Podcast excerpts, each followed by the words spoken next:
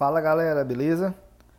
Vamos continuar falando aqui de contratualismo é, e a origem do Estado moderno, né? Vamos aprofundar hoje um pouquinho mais na ideia do Thomas Hobbes, né? Lembra que a gente viu na outra aula que o Hobbes fala que o homem é o lobo do homem, o homem é mau por natureza e por esse motivo, por medo, o homem acaba aceitando entregar a sua liberdade em troca de segurança e ele entrega essa liberdade para alguém que é mais forte do que ele, e no caso esse alguém é o Estado, é o governo.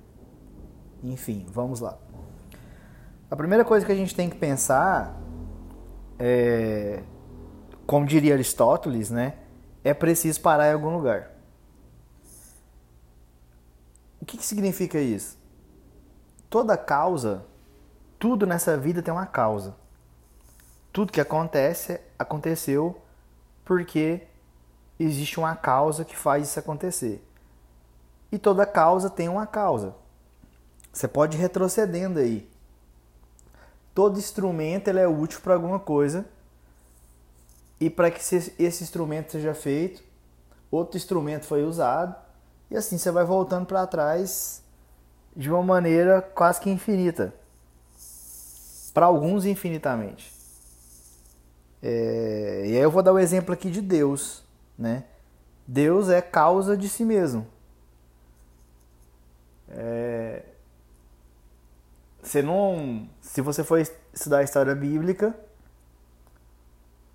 não te não te, te parece claro uma teoria, uma ideia da criação de Deus somente as coisas que Deus cria. Então Deus é causa de si mesmo. Deus é causa da causa. Então dessa forma a gente pode entender que Deus é o motor de todas as coisas. Por quê? Porque você vai voltando, você para em Deus, a partir de Deus você vai progredir, você vai para frente. A partir de Deus tudo é criado. Então Deus é o motor de todas as coisas. É preciso parar em algum lugar e a gente para aí para começar a contar a história. E aí a gente tem que pensar, se a gente for aprofundar nessa questão da criação do Estado, né, como que funciona o homem? Desde os gregos, desde Platão, a gente entende que o homem ele é um ser desejante. O homem é desejo. Tanto é que tem a teoria que o pessoal difunde demais, fala demais do amor platônico do, do Platão, que superficialmente falando, é que a realização do desejo é a morte do próprio. O homem deseja aquilo que ele não tem.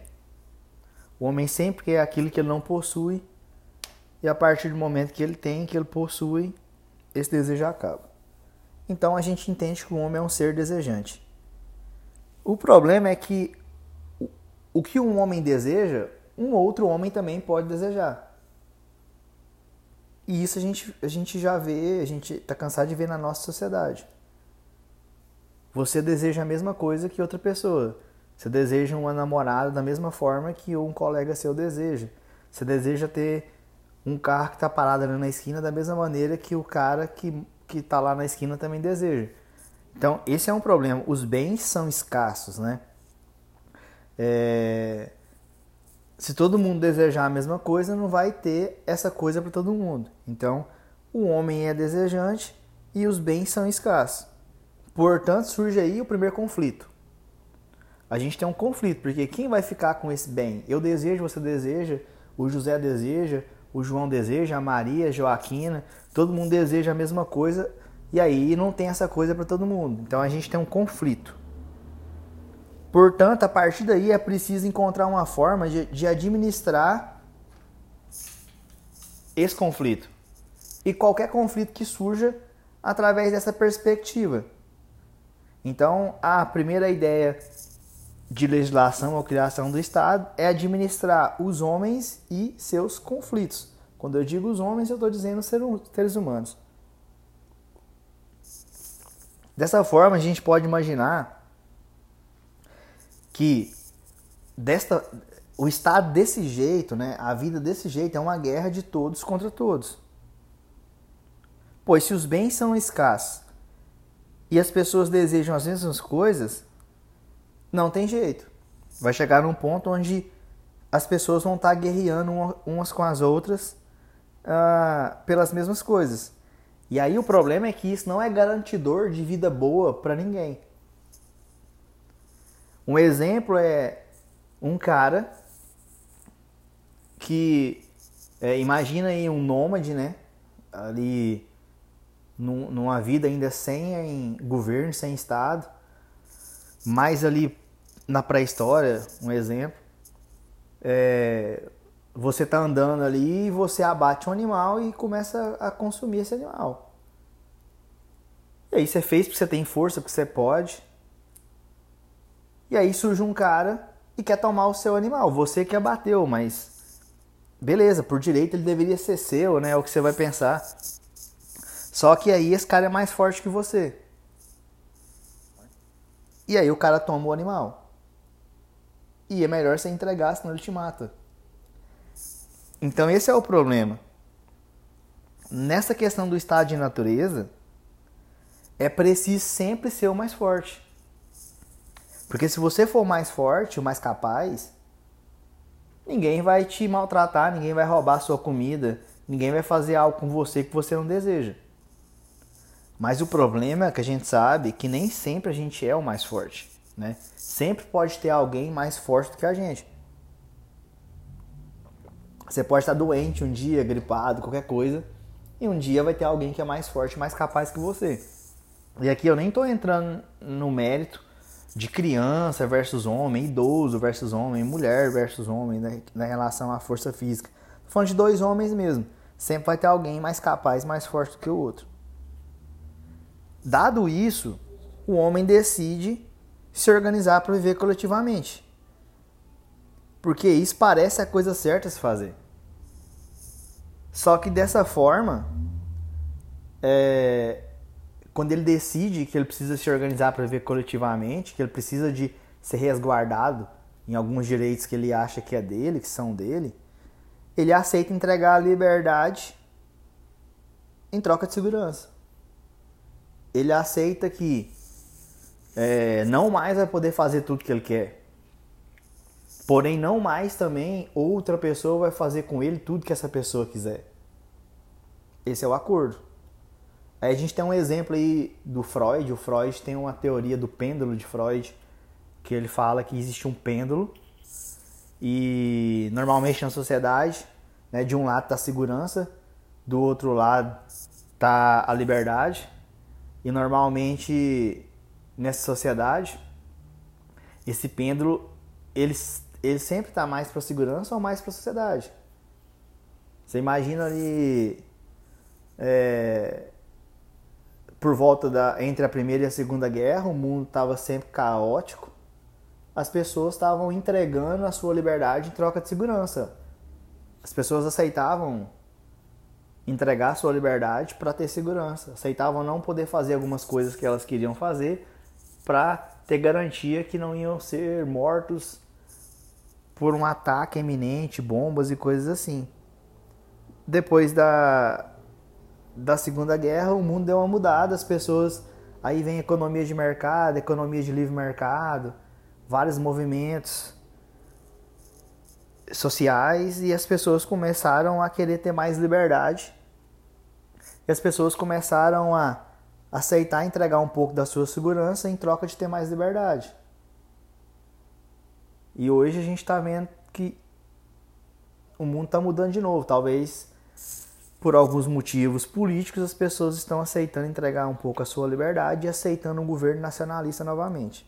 Então, só para vocês terem uma ideia de que quando eu aceito entregar minha liberdade, quando eu aceito, quando eu preciso de mais segurança e eu entendo isso, eu acabo entregando a minha liber... um pouco da minha liberdade em troca dessa segurança. Essa vitória do medo sobre a vontade, sobre o apetite, sobre o desejo, é o que o Hobbes fala, é a perspectiva do Hobbes, onde ele escreve no Leviatã. Lembra? O homem é o lobo do homem, que o Hobbes fala, o homem é mau por natureza. O homem é cruel por natureza. Então, para o Hobbes, o motor das coisas é o medo. O motor do Estado moderno é o medo. Não é mais aquela ideia de Deus que o Deus é causa de si mesmo, que Deus é motor das coisas, como eu falei no, início. Para o Hobbes aqui, na sociedade, né, ele escreveu esse Leviatã em 1651. O contrato social para o Hobbes é onde o homem, por medo, aceita legitimar uma entidade que seja mais forte do que ele, alguém, no caso é o Estado, para o gerir, criar leis onde ele se sentisse mais seguro. Só que também ele aceita, é, é, aceitando isso, né, entendendo isso, ele aceita entregar a sua liberdade. Então, para a perspectiva do Hobbes, a, o medo triunfou em relação ao meu desejo, ao meu apetite, ao que eu quero fazer. Então, para ele, mais que motivos racionais, a organização do homem na sociedade não é exclusivamente é, não é exclusivamente motivo racional. Na verdade, os motivos racionais estão a serviço de um bem-estar afetivo. Na verdade, não é a razão que me faz querer, é, não é a razão que me faz aceitar e querer que uma entidade maior seja legítima e crie leis para me proteger. Não é a razão, a princípio. É os afetos, os sentidos. É o que eu sinto. Que, que sentimento é esse? O medo. Aqui fica bem claro que a razão não é o motor da organização do Estado. Na verdade, a razão aqui ela está a serviço dos afetos, dos sentimentos. O motor da criação do Estado para o Hobbes é o medo. Então, por trás do aspecto racional, existe um motor da vida que são os desejos. Então, para ele, o motor de tudo é o que? O medo. A partir do, do, a partir do ponto que eu passei a sentir medo de que alguém pudesse fazer comigo algo que eu não gostaria que fizessem, eu aceito ser regido por um Estado, por um órgão, em troca da minha liberdade. E aí a gente, só para fixar isso, a gente, eu vou falar do Dave Hume, que é outro filósofo, mais ou menos dessa época. E pro Hume, é, ele fala assim, né, que para a maioria dos filósofos a razão triunfa. Por exemplo, pro Platão, pro Kant, é, pro Descartes, a razão ela triunfa sobre os desejos. Né? Você decide não fazer alguma coisa quando você delibera que algo é errado não é por causa da razão. A razão ela tá tem essa dualidade. A razão ela tá acima dos seus desejos. A razão controla os desejos. Para Hume, isso é uma besteira. Ele fala que na verdade a razão ela tá a serviço do desejo. Ele diz o seguinte: são os apetites. Você é, vê uma menina na rua, você se sente atraído, você acha bonita a menina e você quer ir lá e agarrar e beijar essa menina à força. É... Porém, você não faz. Aí você fala, pá, razão, né? Eu fui racional. Você... Não é bem assim. Na verdade, é o, é o desejo, os afetos que te comandam, o medo.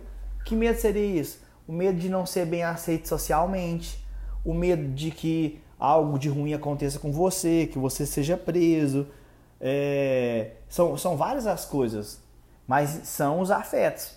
E a razão, é onde ela entra aí? A razão ela entra a serviço do desejo. A razão ela serve como simulacro, ela cria para você uma série de desculpas onde você não vai lá e beija essa menina na força, onde fica aceitável para você não ir e beijar essa menina na força, como se fosse algo racional, como se você deliberasse, como se você pensasse que essa decisão foi, uma, foi da razão, foi racional. Olha, eu não estou indo lá porque é, eu sou um cara justo, eu sou um cara certinho, eu sou ético, isso não é certo, eu não gostaria que fizesse isso comigo. Não é bem isso pro Hume.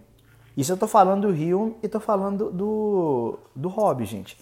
Não que vocês tenham que pensar assim, eu tô falando o que, que eles falavam. Então o Hume ele fala isso, ele fala que, na verdade, foi o medo que não te deixou ir lá, né? É... E aí, por medo, você cria essa, essa quantidade de desculpas na sua cabeça para que seja aceitável e não vergonhoso o fato de você não ter coragem de beijar a menina à força. Isso é a razão. Então é como se a razão, a razão é o GPS e o desejo é a gasolina. A razão te guia, mas é o desejo, mas é, é, é, é o desejo que é a gasolina, que é o que te faz fazer as coisas. Então a razão, a partir do momento que o desejo delibera, que o desejo, por exemplo, a partir do medo que a, a partir do, do, do, momento que o medo de fazer é maior do que a vontade de fazer, do que o desejo, a razão te faz deliberar e pensar que não é certo fazer. A partir do momento que a vontade, que o desejo é maior do que o medo, você faz. E aí a razão coloca na sua cabeça que é aceitável socialmente fazer isso, ir lá e beijar a menina à força. Então, quando a gente tem a quando a gente tem o desejo, a vontade sendo maior do que o medo, a gente tem um assédio nesse ponto. Pensa comigo.